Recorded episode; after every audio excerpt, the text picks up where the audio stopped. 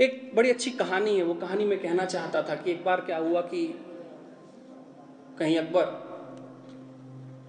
तानसेन जी के साथ बैठे हुए थे, कहानी बहुत प्रचलित है, आप लोग भी शायद कहीं पढ़े होंगे। तो तानसेन जी कुछ गाकर सुनाते हैं। जब तानसेन जी को अकबर सुनते हैं तो कहते हैं कि वाह, बड़ा रोचक आप गा रहे हैं, यानी कि आपके गुरु भी कुछ ऐसा ही गाते रहे होंगे।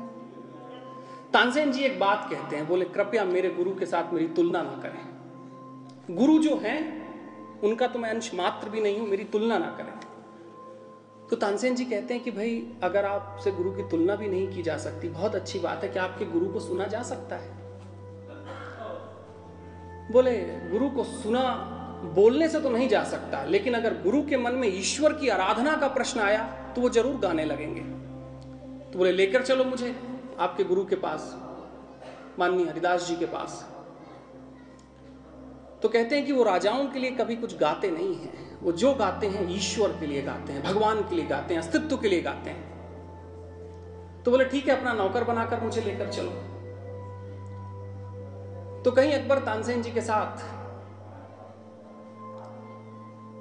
उनके नौकर बनकर जाते हैं, आश्रम पहुँचते हैं कहीं जंगल में, मुलाकात होती। तीन चार दिनों तक इंतज़ार करते हैं, लेकिन हरिदास जी कुछ नहीं कहते। एक दिन ऐसा होता है कि सुबह सुबह उनके हृदय से, उनकी वाणी से कहीं माँ सरस्वती निकलती हैं, और ऐसा लगता है कि शायद जीवन का संपूर्ण क्षण कहीं रुक गया है। अकबर कहीं ठहर जाते हैं। अकबर जब ठहर जाते हैं, कुछ देर बाद आभास होता है कि तानसेन जी के गुरु तो मौजूद ही नहीं वापस लौट जाते हैं। दिल्ली कहीं चले जाना होता है।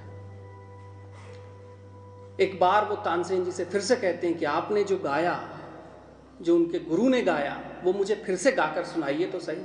सुनाते हैं। सुनाने के बाद अकबर कहते हैं कि भाई, तानसेन जी, आपने जो गाया, उसमें गुरु जी का रस नहीं आया। तो तानसेन जी एक बहुत अच्छी बात करते हैं और हम लोग भी उस बात को ध्यान रखें। यही संगीत है। तानसेन जी कहते हैं कि मैं यहाँ किसी राजा के लिए गा रहा हूँ। और जब वो गाते थे तो वो ईश्वर के लिए गाते थे। तो ये जो संगीत है, ये ईश्वर के लिए है। और जब तक संगीत, इस राग को, हम इसे शास्त्रीय संगीत कहते हैं, शास्त्र। असल में इस शास्त्र को इस शास्त्र के संगीत को अगर हम जीवन में उतार सके तो ये जीवन के लिए हमारी अनुपम आराधना बन जाती है। असल में जब जब हम उसके बहुत करीब होते हैं ना, तब तब हमारे जीवन से एक संगीत निकलता ही निकलता है। एक बात जानिएगा कि जीवन में जब संगीत नहीं निकल रहा, समझिएगा हम उसके आसपास कहीं नहीं है।